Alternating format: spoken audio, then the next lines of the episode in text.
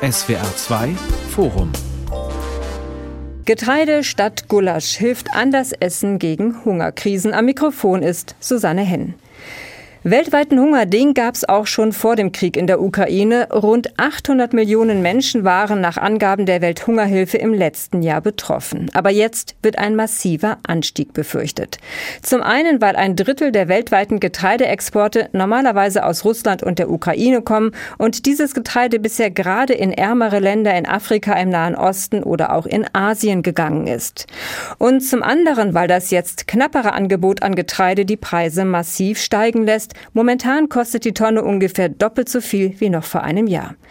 Das führt dazu, dass Getreide ein Hauptnahrungsmittel für viele Menschen, für Menschen in ärmeren Regionen unerschwinglich wird. Wie lässt sich diese absehbare Katastrophe noch verhindern?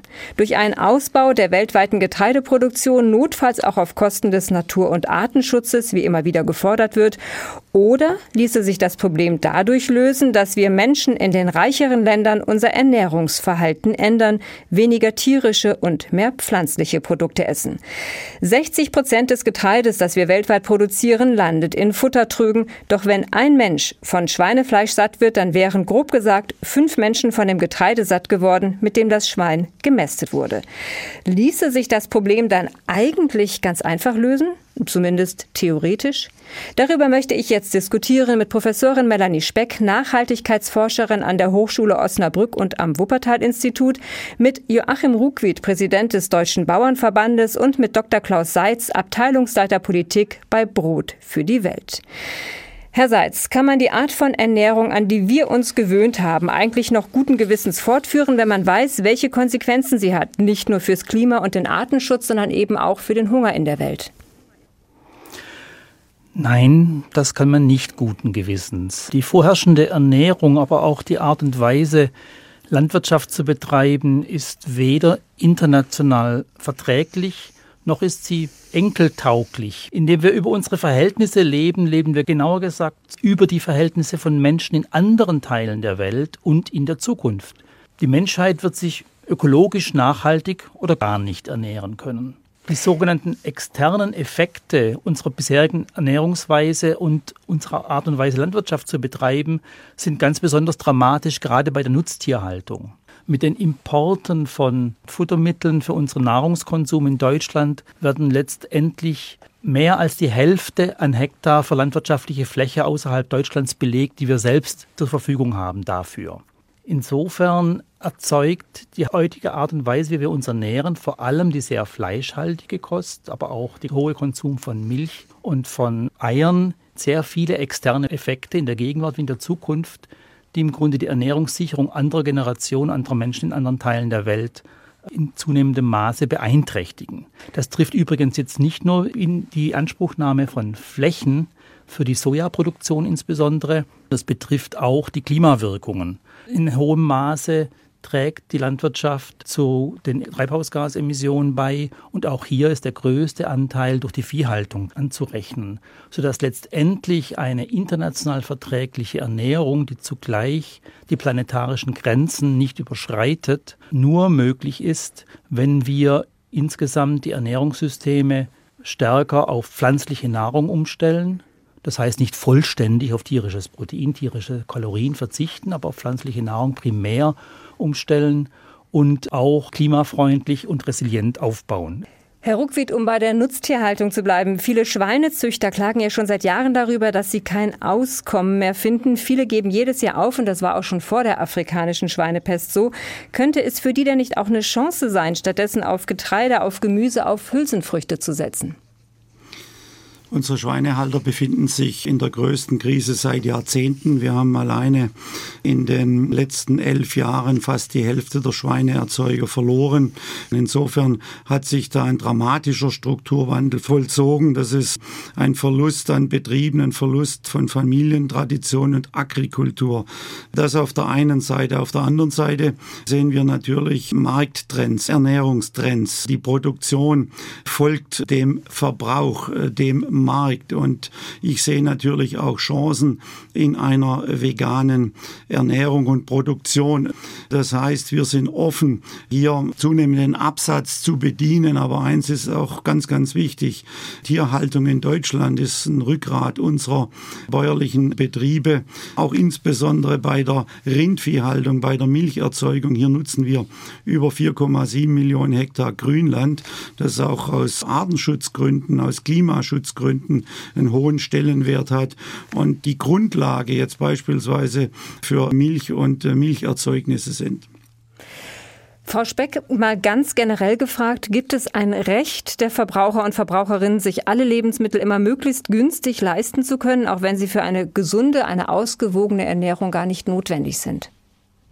Ja, das ist, denke ich, eine sehr ethisch als auch normative Frage, die ich wahrscheinlich auf der anderen Seite zurückgeben würde und sagen würde, ist denn das Recht, eine weniger nachhaltige Ernährung mir selber zuzumuten, also gesundheitlich als auch nachhaltig, ökologisch, sozial berechtigt überhaupt noch das, was wir uns in der heutigen Krisenzeit leisten können. Denn wenn wir uns vor Augen führen, und das haben meine beiden Vorredner ja schon sehr gut auch verdeutlicht, welch hohen Ressourcenverbrauch tierische Lebensmittel mit sich bringen. Und ich bin da vollkommen bei meinem Vorredner in der Form, dass ich nicht das Rindfleisch und gerade die Mutterkuhhaltung, Milchkuhhaltung nicht verteufeln möchte an dieser Stelle, auch wenn sie ökologisch häufig ja als Zugpferd für die CO2-Emissionen gesehen wird.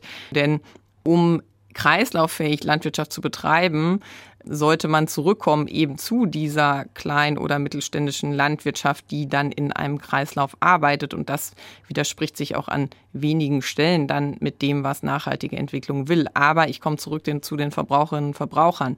Wenn wir uns vor Augen führen, dass im Rahmen der nationalen Verzehrstudie der Konsum von Fleisch und Fleischerzeugnissen bei dem fast vierfachen, also 1100 Gramm pro Woche, liegt zu dem, was die Planetary Health Diet, also die Empfehlung an die planetaren Grenzen umgerechnet in die Ernährungsempfehlungen will nämlich 300 Gramm pro Woche, also das ist fast ein Vierfaches von dem, was man wöchentlich essen kann, dann zeigt uns dieses Bild, wir verbrauchen aktuell eigentlich vier Erden anstatt eine. Sehr schön, was wir gerade im Bereich Fleisch und Fleischerzeugnisse tun. Und wenn dann an vielen Stellen der Handel weiterhin Werbung macht mit Wurfsendungen, auf denen zum Beispiel vorne auf der ersten Seite Hackfleisch, Schweinenacken etc. zu den günstigsten Preisen, die man sich vorstellen kann, angeboten wird und damit suggeriert wird, dass Fleisch und Fleischerzeugnisse günstig sein müssen oder sollen, dann ist es natürlich ein höchstgradig systemisches Problem auch. Denn an vielen Stellen können Verbraucherinnen und Verbraucher sich ja nur so entscheiden, wie ihnen dann ja auch suggeriert wird, sich entscheiden zu können. Und gerade die Werbung mit günstigem Fleisch, das hat natürlich auch zu einem so erhöhten Wert geführt, der gesundheitlich natürlich in keinster Weise unterstützenswert ist, als auch aus Nachhaltigkeitsgesichtspunkten. Denn das ist mein wichtiger Appell hier an dieser Stelle in dem Moment, wo ich mich für ein nachhaltigeres Produkt entscheide, also für ein ökologisch und sozial erzeugtes Produkt, ist das in der Regel auch sinnvoller für meine gesundheitliche Perspektive. Und das ist nochmal ein ganz wichtiger Punkt. Gerade über diese gesundheitliche Ebene schafft man es sehr gut, diesen Punkt in den Alltag hineinzuholen. Auf diese Verbraucherebene würde ich nachher noch mal gerne zu sprechen kommen. Jetzt einmal noch mal das Thema Wertschätzung. Ich habe mal nachgeschaut, die globale Fleischproduktion hat sich in den letzten 50 Jahren vervierfacht. Die Bevölkerung hat sich nur ein bisschen mehr als verdoppelt und das Kilo Schweinegulasch kostet heute ungefähr doppelt so viel wie 1975. Auch ein Liter Milch kostet doppelt so viel. Das Durchschnittseinkommen hat sich aber verfünffacht. Und damals haben die Menschen in Deutschland ja auch nicht gehungert oder waren mangelernährt. Haben wir uns nicht einfach daran gewöhnt, dass wir immer und überall super günstig tierische Produkte bekommen?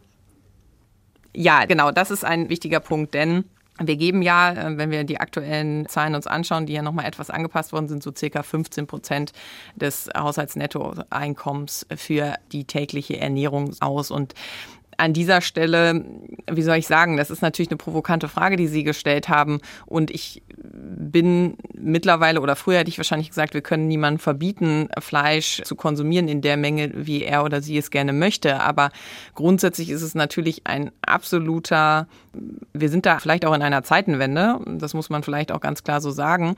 Und wenn man sich jetzt rückwirkend sich anschaut, wie die Ernährungsempfehlungen sich ja auch entwickelt haben, dann sind ja zum Beispiel die Hülsenfrüchte, die hier in Deutschland sehr gut angebaut werden können, die auch sehr gute Nährstoffdichte mit sich bringen, die sind ja fast gänzlich von unserem Teller verschwunden. Denn ich würde die Frage nicht in die Richtung ziehen, wir wollen weniger von, also reduktiv, sondern wir wollen mehr von anderen Dingen. Denn die Ernährung der Zukunft, wie sie denn dann nach den Empfehlungen gestaltet wird, die ist ja sehr bunt und sieht eben nicht mehr dieses klassische Steak oder die Fleischkomponente mit mehr als der Hälfte des Tellers, sondern versucht ja die ganzen pflanzlichen Komponenten sehr divers einzusetzen und ist ja eher in Richtung, wir nennen es Speckwürfelprinzip, also dass sozusagen die Fleischkomponente von dieser Hauptkomponente des Tellers wieder zurückgeht zu einer Genusskomponente, zu einer Geschmackskomponente. Das ist ja für viele Verbraucherinnen und Verbraucher auch wichtig, diesen Geschmack zu bekommen.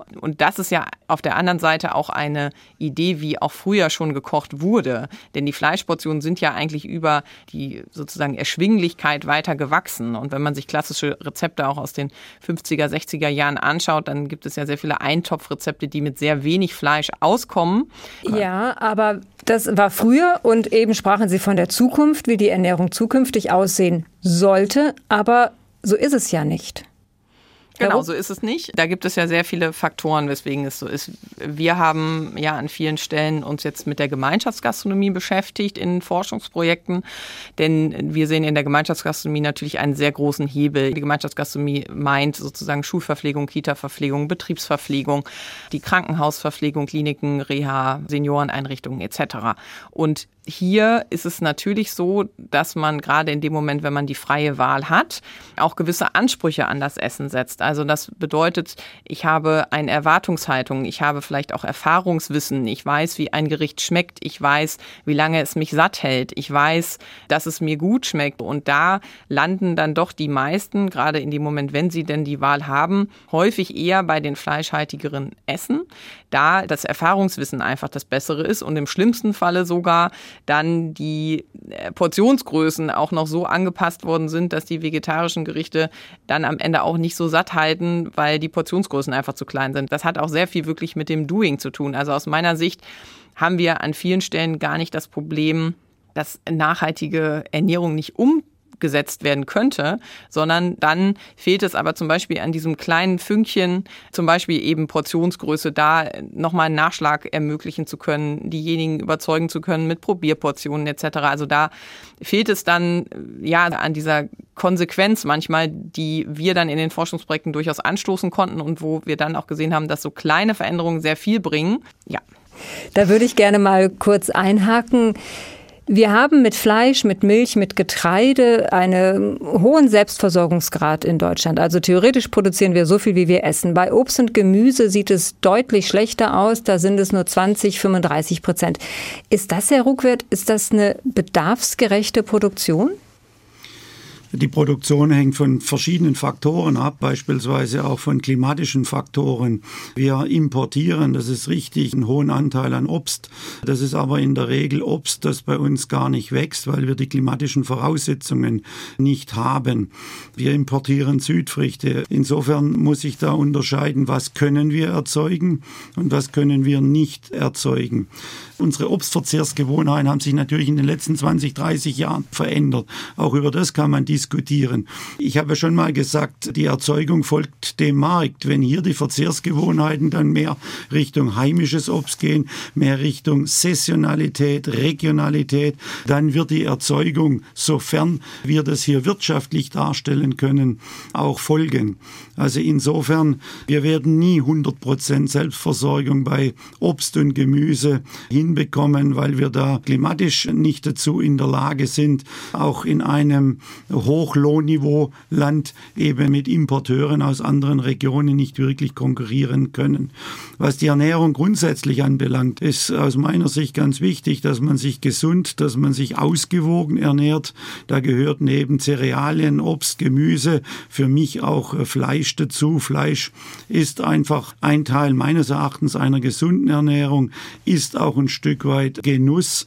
Und letztendlich sollten Verbraucherinnen und Verbraucher frei entscheiden, was sie konsumieren. Wichtig hierbei ist allerdings, dass wir die Ernährungsbildung beginnen in den Kindergärten, in den Schulen intensivieren, dass eben die Menschen auch wissen, wie sie sich gesund ernähren können der Punkt mit der Ernährungsbildung, da bin ich vollkommen bei Ihnen. Das ist auch gerade ein großer Wunsch aus meiner fachwissenschaftlichen Betrachtung, dass wir wieder zum Beispiel Fächer wie Hauswirtschaft etc. in die Allgemeinbildung hineinbekommen, in die allgemeinbildenden Schulen.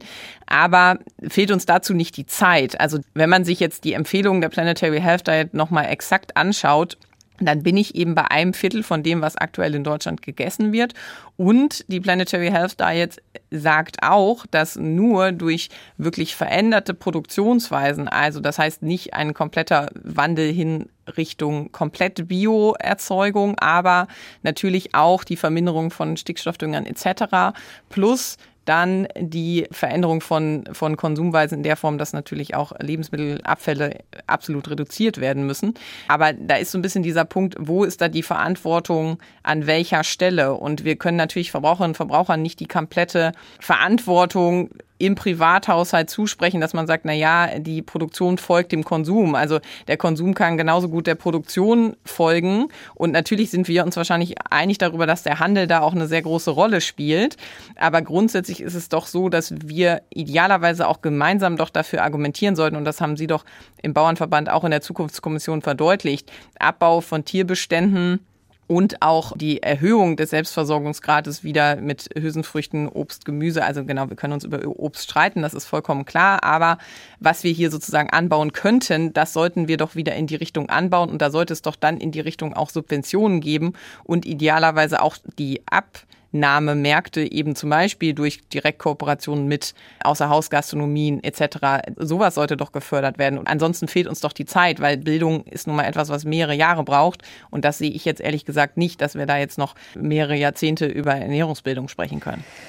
Wenn, ja. wenn ich da kurz darf eingehen ich? darf, der Konsum folgt nicht der Erzeugung. Davon bin ich überzeugt. Aber wir können ansetzen, beispielsweise in Kantinen, ob das Schulen, Kindergärten sind, Betriebskantinen, öffentliche Kantinen, dann gezielt eben nachhaltiger erzeugte Lebensmittel anzubieten, regionale, saisonale Ökoprodukte. Dadurch wird dann der Konsum erhöht und dann folgt relativ schnell äh, die Erzeugung nach. Und es ist genau, richtig, ist der deutsche. Genau. Mhm.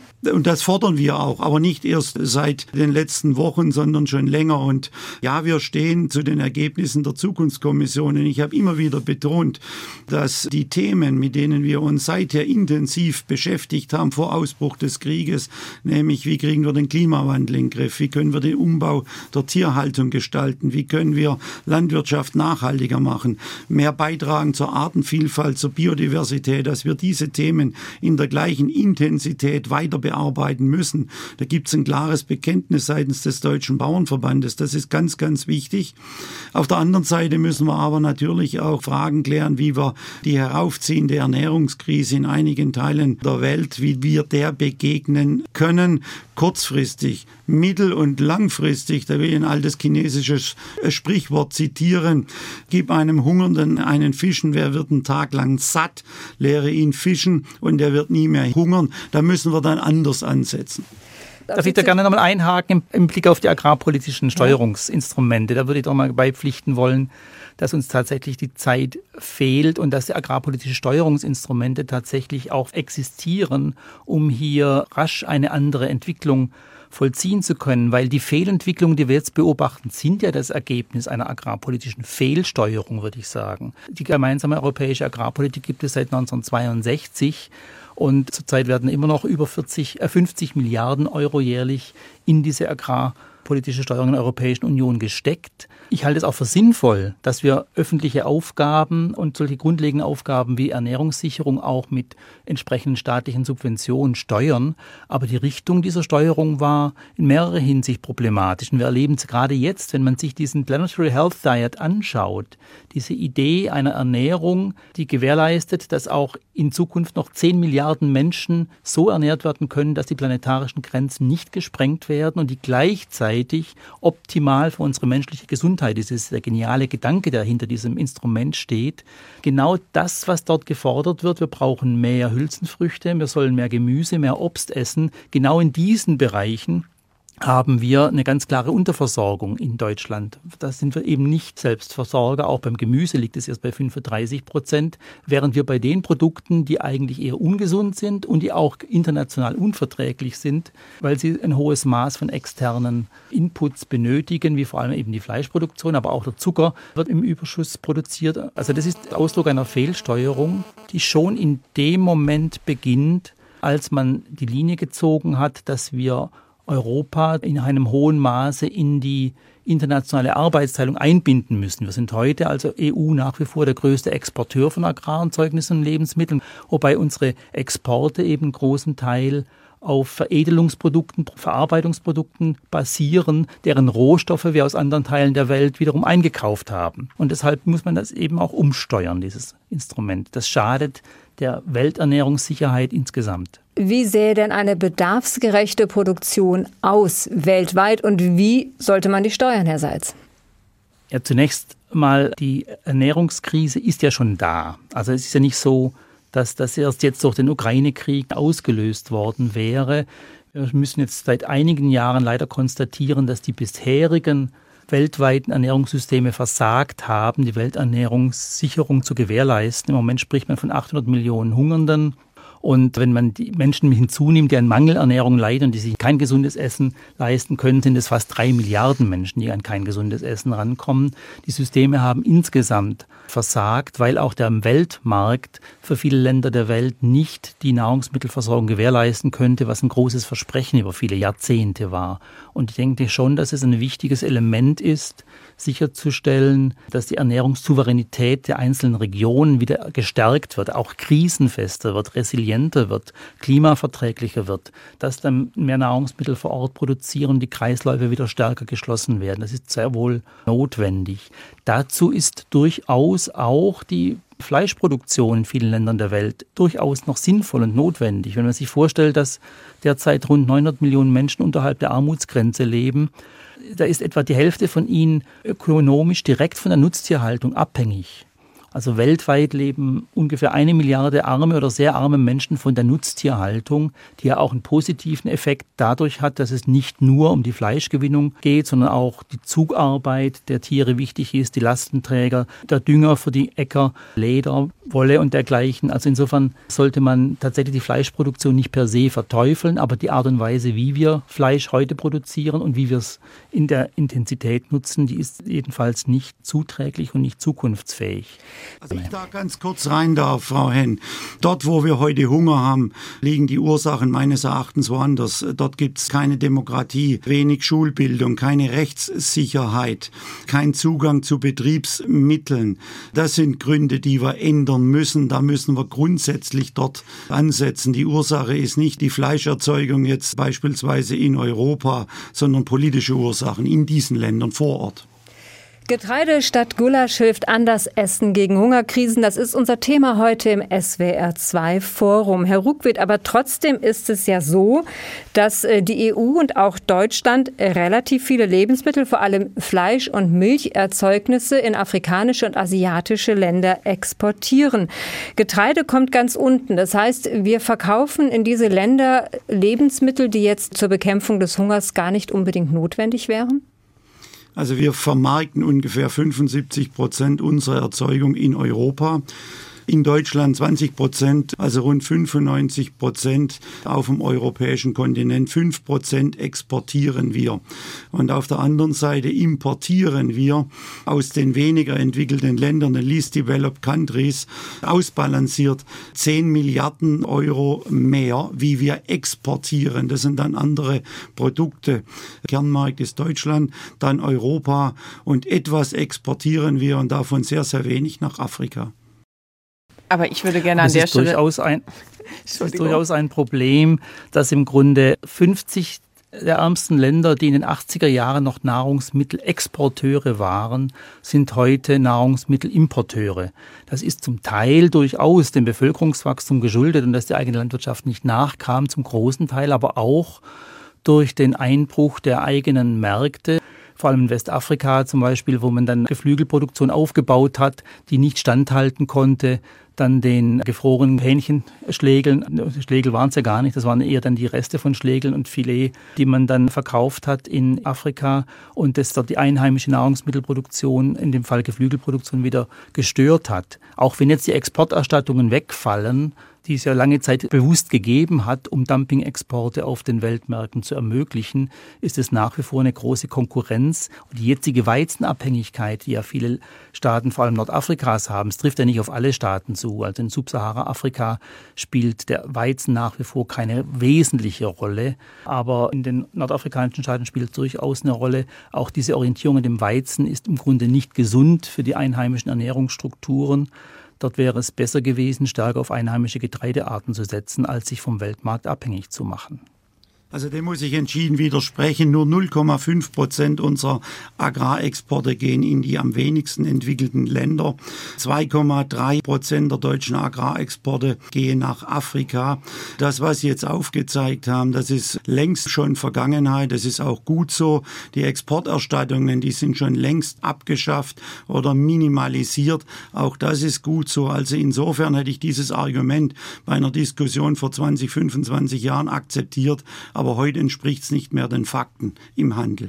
Ich würde den Punkt gerne nochmal auf eine andere Perspektive und zwar die Kombination zwischen dem, was eigentlich äh, auf unserem Teller landet und das, was in Deutschland produziert wird, lenken. Denn wenn wir uns Fleisch und Fleischerzeugnisse angucken, und das steht ja bei vielen Diskussionen um nachhaltige Entwicklung im Fokus, dann rückt das Rindfleisch immer in den Fokus in dem Moment, wo ich mir die CO2-Emissionswerte anschaue, also die Ökobilanzen und Geflügel und Schwein rücken da eher so ein bisschen in den Hintergrund, gerade dadurch, dass Geflügel natürlich sehr effizient erzeugt wird durch enge Besatzdichten etc. Muss man doch aber unterscheiden, dass gerade Geflügel als auch Schwein in Deutschland am Ende produziert werden, um auf unseren Tellern zu landen, während hingegen vielleicht andere Tierrassen, also wie jetzt zum Beispiel die Mutterkuh, die Milchkuh sozusagen, dann an der Stelle noch einen weiteren Nutzen mit sich bringt. Und das finde ich in dieser ganzen Diskussion auch nochmal sehr zu berücksichtigen, denn gerade Deutsche essen ja sehr viel Schweinefleisch. Diesen Aspekt würde ich gerne denjenigen, die hier heute zuhören, auch nochmal mitgeben, sich selber in Richtung, was konsumiere ich denn selber und wann konsumiere ich etwas? Und wie gesagt, diese 300 Gramm pro Woche, das ist am Ende eine mittelgroße Fleischportion plus nochmal eine Scheibe Wurst. Und dann bin ich bei dem, was ich da eigentlich äh, wöchentlich essen sollte. Und dann auch nochmal zu berücksichtigen, dass das die Planetary Health Diet so vorgibt, weil eben in sich entwickelnden Ländern nicht auf den Konsum von Fleisch und Fleischerzeugnissen verzichtet werden könnte, während hingegen wir hier sehr gut auf Fleisch und Fleischerzeugnisse komplett verzichten könnten und trotzdem da keine Gefahr laufen, in Richtung Mangelernährung zu driften. Herr Seitz, was würde das denn für die Welternährung bedeuten, wenn wir uns jetzt alle daran hielten und pro Woche nur noch 300 Gramm Fleisch essen? Zumindest würde es bedeuten, dass der Bedarf an Futtermittelimporten äh, deutlich reduziert würde. Also wir konsumieren derzeit indirekt 61 Kilogramm Soja pro Kopf im Jahr. 90 Prozent davon sind in tierischen Produkten versteckt. Und man muss ja auch sagen, dass diese Sojaplantagen große Flächen Anspruch nehmen, die wiederum für fast ein Drittel der weltweiten Entwaldung auf der, der tropischen Wälder verantwortlich sind. Also das hätte auf jeden Fall eine starke Entlastung des ökologischen Drucks, den wir ausüben durch diesen hohen Bedarf an Futtermittelproduktion für unseren Markt äh, Und zur Folge. ergänzend hätte das natürlich auch den Vorteil, gerade das, ich denke, da sind wir uns auch zu dritt einig, ja, Förderung von kleiner und mittelständischer Landwirtschaft wieder zurückzukommen zu dem, was eigentlich ja der Landwirt auch selbst produzieren kann. Denn die Überproduktion an Fleisch und Geflügel in Deutschland kann ja nur dadurch realisiert und gewährleistet werden, dass wir Futtermittel importieren in den Kreislauf. Und dazu kommt es natürlich mittelfristig zu der Nitratbelastung in den Böden etc., weil sozusagen von außen so viel dazugekauft wird, dass dieses System eigentlich, wenn es an die Fläche gekoppelt wäre, so wie es ja in der ökologischen Landwirtschaft dann umgesetzt wird, eben nicht mehr funktioniert in der Form. Das sind ja die anderen Folgen, die unsere stark tierisch betonte oder auf tierische Produkte Wert legende Ernährung mit sich bringt. Wir haben einfach das Problem des Welthungers. Der Klimawandel wird dadurch mit vorangetrieben. Artensterben, Nitratbelastung, Sie sprachen es gerade an, in den Gewässern, Frau Speck. Zudem ist eine auf Pflanzen basierte Ernährung gesünder als eine, die überwiegend auf tierischen Produkten basiert. Davon haben wir ja auch schon gesprochen. Es gäbe auch einfach nur Gewinner, oder Herr Ruckwitt? Ich möchte noch ein bisschen zur Aufklärung beitragen. Bei der Rinderhaltung, Milcherzeugung haben wir ungefähr 90 Prozent Futtergrundlage aus der heimischen Produktion. Bei der Schweinehaltung, Geflügelhaltung ist es so, dass ungefähr zwei Drittel bis 70 Prozent äh, heimische Erzeugung ist als Futtergrundlage. Wir importieren einen Teil und diesen Teil wollen wir kontinuierlich reduzieren, indem wir den Anbau von Eiweißpflanzen wie Erbsen, Bohnen, Bohnen, Lupinen ausbauen.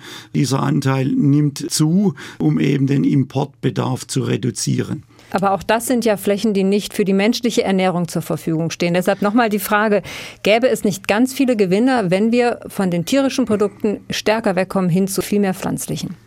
Landwirtschaft ist sehr komplex. Da spielt Fruchtfolge eine Rolle. Und ich kann eben nicht nur Eiweißpflanzen anbauen. Da muss ich Anbauabstände von vier, fünf Jahren einlegen, weil die nicht selbstverträglich sind. Sonst wächst da nichts mehr. Ich kann auch nicht überall Brotweizen anbauen, weil es die Böden nicht hergeben. Das muss ich berücksichtigen. Dann brauchen wir für die ausgewogene Ernährung natürlich auch beispielsweise Rapsöl. Bei Raps muss ich auch eine viergliedrige viergliedrige Fruchtfolge einhalten, sprich ich kann nur jedes vierte Jahr Raps bringen. Also insofern muss ich da ganzheitlich denken und das heißt eben auch Tierhaltung in der Landwirtschaft, Futterproduktion für die Tiere, das muss alles nachhaltig und ausgewogen sein. Aber wenn wir auf das Thema kommen, wem nützt es denn? Also nützt es nicht allen was? Da würde ich Frau Henn durchaus zustimmen, dass es sowohl den Verbraucherinnen und Verbrauchern als auch den Bäuerinnen und Bauern von Nutzen sein kann, dass wir dieses System umstellen, weil wir werden es uns auf Dauer nicht mehr leisten können. Die Kosten sind zu hoch, auch wenn wir sie zum Teil nicht sehen. Unsere Lebensmittel müssten heute im Grunde dreimal so viel kosten, wenn wir die externen Umweltkosten Kosten mit hineinrechnen. Also alleine die Kosten zur Wasseraufbereitung, zur Beseitigung der Stickstoffüberschüsse sind annähernd so hoch wie die Wertschöpfung der Landwirtschaft in Deutschland mit 20 ja, Milliarden Euro wird das geschätzt. Das ist einfach nicht Fakt. Wir müssen äh, kein Wasser aufbereiten. Wir haben seit 30 Jahren erfolgreiche Wasserschutzpolitik gemacht. Die Nitratgehalte sinken. Dort, wo wir noch zu hohe haben, das sage ich ganz offen, sage ich an meinen Berufskollegen, da müssen wir diese schnellstmöglich sinken. Da sind wir aber auch auf einem guten Weg mit der neuen Düngeverordnung. Der Düngemitteleinsatz geht zurück. Nur um es auch auf den Punkt zu bringen. Ohne Düngemittel, ohne Stickstoff, Phosphorsäure und Kali gibt es keine Ernten, würde der Hunger zunehmen nehmen. Das ist einfach auch äh, Fakt. Ja, aber wenn Sie sich die ökologische Landwirtschaft anschauen, die ja komplett ohne die von Ihnen aufgezählten Dünger dann nahezu auskommt, dann habe ich da zwar etwas niedrigere Erträge, könnte aber natürlich bei der Umstellung und äh, bei der sozusagen Internalisierung der Kosten einfach deutlicher auch Verbraucherinnen und Verbrauchern klar machen, was denn dann die Wertschöpfung und die Wertschätzung eines Lebensmittels bedeutet. Und das sehen wir ja heute ganz klar. Ich meine, warum kostet denn ein Stück Geflügel im konventionellen Lebensmitteleinzelhandel ein Bruchteil von dem, was dann das Biohühnchen kostet. Und das hat ja sehr viel mit einer sehr effizienteren Leistungsart und Weise, die dann in der intensiveren Tierhaltung angewendet wird, zu tun. Aber es hat natürlich auch sehr viel damit zu tun, dass sehr viele Kosten einfach externalisiert bleiben und dies nicht berücksichtigt wird, da einfach die Naturkosten an vielen Stellen nicht im Preis inbegriffen sind und dementsprechend da dann weiterhin der Preis regiert. Und ich kann ja Verbraucherinnen und Verbrauchern da gar nicht sozusagen an dieser Stelle auch eine Schuld zuweisen, um zu sagen, warum sollten sie sich nicht im Lebensmitteleinzelhandel dann für das günstigste Produkt entscheiden, wenn sie keine andere Maßgabe haben als zum Beispiel den Preis. Also Klar, wir können über Label diskutieren. Ich bin selber kein großer Freund von Label und bin aber auch nicht der Meinung, dass wir sozusagen alles über das Angebot steuern können. Aber über Preise könnte man natürlich sehr viel steuern. Und da ist es natürlich klar, dass Verbraucherinnen und Verbraucher gerade in der mittleren als auch einkommensschwächeren Haushaltsbereichen dann eher zu den günstigeren Produkten greifen, weil sie nun mal keine andere Bewertungsgrundlage haben. Und das ist ein bisschen schade. Aber das also würde ja, das würde ja dagegen sprechen, dass die Bildungspolitik der letzten Jahre irgendwas gebracht hat, weil Ernährungsbildung machen wir ja schon seit vielen Jahren in Kindergärten und Schulen, auch in der Erwachsenenbildung. Und ich würde mal unterstellen, Frau Speck, die allermeisten Menschen wissen, dass unsere Art der Lebensmittelproduktion, auch unsere Tierhaltung, vorsichtig ausgedrückt, gewisse Nachteile mit sich bringt. Aber sie ändern ihr Verhalten nicht. Es steigt zwar die Zahl der Vegetarier, der Veganer, Fleischkonsum, Milchkonsum sind beide etwas rückläufig, aber auf relativ hohem Niveau. Aber viele Menschen sind ja offensichtlich nicht bereit, ihr Verhalten zu ändern. Genau, also, also im äh, Moment äh, um erleben wir, dass der Absatz in Hofläden zurückgeht, der Absatz von Bioprodukten stagniert. Äh, das ist einfach den Wirtschaftsthemen geschuldet. Ich freue mich über jeden Zuwachs, was ökologische Produkte anbelangt, insbesondere wenn sie in Deutschland oder Baden-Württemberg hergestellt sind. Auf der anderen Seite haben wir einfach deutlich niedrigere Erträge, 30, 35 Prozent geringere Erträge.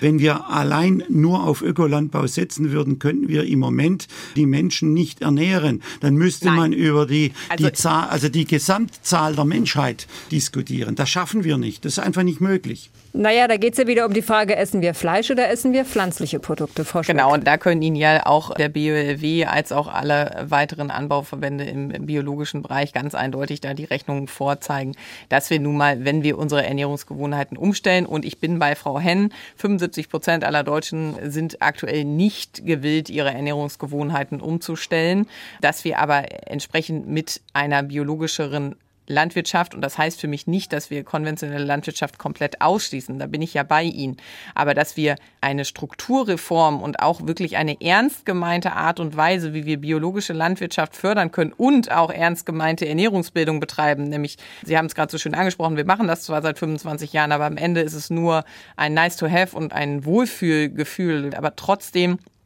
ist es doch so, dass wir es uns mittelfristig zum einen nicht mehr leisten können werden und zum anderen vielleicht es auch notwendig sein wird, es sich nicht mehr leisten zu können. Jedenfalls nicht in diesem Überfluss, in dem es aktuell gegeben ist. Denn gerade Brot und Backwaren, Obst und Gemüse, Eis und Fleisch und Fleischerzeugnisse sind ja in den Bereichen, was wir zu Hause und auch im Lebensmitteleinzelhandel als auch in der Agrarproduktion weggeschmissen. Da haben wir ja so viele Reduktionspotenziale sozusagen. Das ist ja alles aktuell nicht ernst gemeint, worüber wir reden. Es wird viel geredet und es wird viel diskutiert, aber entschlossen dafür vorgegangen, das wird doch aktuell nicht, denn alle Punkte, über die wir jetzt gerade reden, und Sie hatten es doch eben schon angesprochen, die hätten wir grundsätzlich vor 30 Jahren schon besprechen können. Also wir reden doch um eine zeitkritische Wende, die wir jetzt anstoßen müssen. Und da bin ich vollkommen bei Fridays for Future. Wir müssen auch als Zivilgesellschaft lauter werden. Und das darf natürlich nicht auf Schultern des Kleinbauern sein. Absolut nicht. Aber wenn ich mir Großstrukturen angucke, in der Intensivtierhaltung, die komplette Wertschöpfungsketten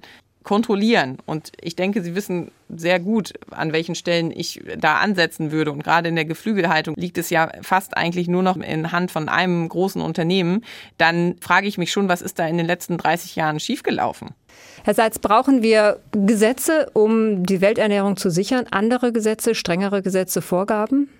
Also zunächst mal will ich nochmal der Aussage widersprechen, dass es nicht möglich wäre, mit ökologischem Landbau die Bevölkerung auch in Deutschland zu ernähren. Ich meine, alleine wenn man sieht, dass zwei Drittel des Getreides in der EU verfüttert wird, beim Weizen sind es 20 Prozent, dann gehen über 10 Prozent noch in die Bioethanolproduktion. Wir könnten genügend steuern, um tatsächlich dann, wenn wir den Fleischkonsum und die Produktion tierischer Proteine reduzieren, ausreichend Nahrungsmittel für alle bereitzustellen. Ich sage es nochmal, global gesehen ist es nur auf der Basis einer ökologischen Produktion. Das muss jetzt nicht mit Biosiegel versehen sein, aber den Grundgedanken einer ökologischen Produktion letztendlich möglich, das aufrechtzuerhalten. Und dieses Modell einer agrarökologischen Wende, das ist ja auch von der Welternährungsorganisation FAO mittlerweile auch stark in den Mittelpunkt gestellt. Und ich denke schon, dass wir auf der internationalen Ebene, es war jetzt Ihre Frage, wie kann man das anpacken, sehr wohl nach Lösungen suchen kann. Die internationale Ebene verabschiedet keine Gesetze. Sie gibt nur Ziele raus, wie zum Beispiel die Ziele für eine global nachhaltige Entwicklung, die anstreben, bis zum Jahr 2030 den Hunger in der Welt vollständig zu überwinden. Und es wird dringend notwendig sein, jetzt gerade auf der zugespitzten Ernährungskrise jetzt, dass die FAO und vor allem das Welternährungskomitee, das in Rom angesiedelt ist, die Staaten und aber auch Zivilgesellschaften, Produzentinnen und Produzenten, aber auch die Wirtschaft zusammenholt, um hier zu einer Lösung zu kommen, gemeinsamen Strategien, wie wir äh, die Ernährung der Zukunft gewährleisten können. Aber trotzdem noch mal die Frage, wie kann man das steuern? Frau Speck, Sie sprachen eben die öffentliche Versorgung an, also Kantinen, Schulen, Krankenhäusern in der öffentlichen Hand. Da gibt es dann einfach kein Fleisch mehr? Ja, wenn Sie mich so fragen, genau das. Ja, also ich sage es etwas differenzierter an der Stelle, aber aus den Erkenntnissen der letzten 15 Jahre Forschung, die ich betrieben habe, gerade im Bereich der Außerhausverpflegung, muss ich ganz klar sagen, dass gerade die Kantinen in den öffentlichen Verantwortungen genauso viel oder wenig genussvolles, geschmackvolles, vegetarisches als auch anderes Essen angeboten haben und wir da jetzt in den letzten Jahren doch einen sehr großen Sprung gemacht haben und immer mehr auch Kantinenbetreiber in Richtung gehen gehen wollen, wir aber zum Beispiel durch Ausschreibungen, die dann viel zu stark verklausuliert sind oder auch zu wenig konkret, gerade in Bezug auf Empfehlungen der Deutschen Gesellschaft für Ernährung, die übrigens sehr nah an dem sind, was die Planetary Health Diet sagt, dass da sozusagen auch die öffentliche Hand nochmal mehr es ernst meint und auch Kantinenbetreiberin zum Beispiel an dieser Stelle die Unterstützung gibt, dass wenn dann sozusagen auch die Gerichte, die Mahlzeiten täglich umgestellt werden. Und es geht mir nicht darum, dass jetzt dieses Fleisch als Hauptkomponente einfach aus den Gerichten entfernt wird, sondern dass wir neue, genussvolle, pfiffige Rezepte entwickeln, die lecker sind und bei denen man das Fleisch überhaupt nicht vermisst, beziehungsweise bei denen einfach mit Fleisch als Teilkomponente auskommen. Und da muss ich sagen, hat aus meiner Sicht die öffentliche Hand an vielen Stellen nicht äh, genug Verantwortung in den letzten 10, 20 Jahren übernommen, als dass man genau das eben hätte schon längst umsetzen können. Herr Ruckwied, könnten Sie damit leben? Nochmals ausgewogene Ernährung ist wichtig, da gehört für mich auch Fleisch dazu.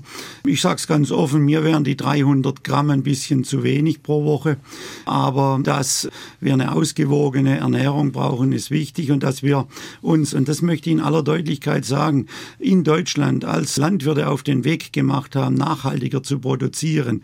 Und diesen Weg werden wir weiter bestreiten und ökologische und konventionell integrierte Landwirtschaft wird aufeinander zugehen. Aber wenn ich noch einmal auf die globale Thematik zurückkommen darf, Putin versucht im Moment Lebensmittel als Waffe einzusetzen. Da steckt auch ein Stück weit Geostrategie äh, dahinter, politische Strategie dahinter und das muss man auch alles berücksichtigen, wenn es um die Lösung der Ernährungsthematik und Versorgungssicherung im globalen Kontext geht.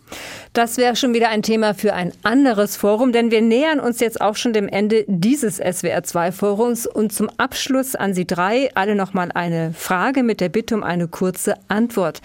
Was muss sich in unserer Lebensmittelproduktion und bei unserer Ernährung denn am schnellsten ändern, um eine größere Ernährungskatastrophe abzuwenden? Herr Ruckwied. Wir erzeugen das, was unsere Verbraucherinnen und Verbraucher wünschen, zu den Standards, die gewünscht sind. Wir sind bereit, dies alles weiterzuentwickeln und setzen auf heimische Produktion in bäuerlichen Betrieben. Na, dann nehme ich Sie mal beim Wort. Meine vollste Zustimmung, wenn wir das so hinkriegen, bin ich froh. Zusätzlich absolutes Werbeverbot mit günstigen Fleischprodukten und zwar von heute auf morgen. Dann zweitens Ausschreibungspraktiken, also das heißt die Ausschreibung zu verändern und diese deutlicher auch an den entsprechenden Standards zu orientieren. Und mein dritter Punkt, weg von der gut gemeinten Ernährungsbildung hin zu einer ernsthaften Verankerung in den allgemeinbildenden Schulen, dass sozusagen die Alltagskompetenz inklusive Ernährungszubereitung und das Wissen rund um Wertschöpfungsketten auch zurückkommt in die Privathaushalte. Herr Seitz? Wir müssen den Tierbestand, die Nutztierhaltung ökologisch umbauen, die Verfütterung einschränken von Lebensmitteln, Futtermitteln, Biosprit begrenzen und den Weg zu einem ökologischen Umbau der Ernährungssysteme und der Agrarwirtschaft in Europa, wie er eigentlich mit der Farm-to-Fork-Strategie angesetzt worden ist, jetzt nicht bremsen angesichts der Zeichen auf den Weltmärkten, sondern beschleunigen.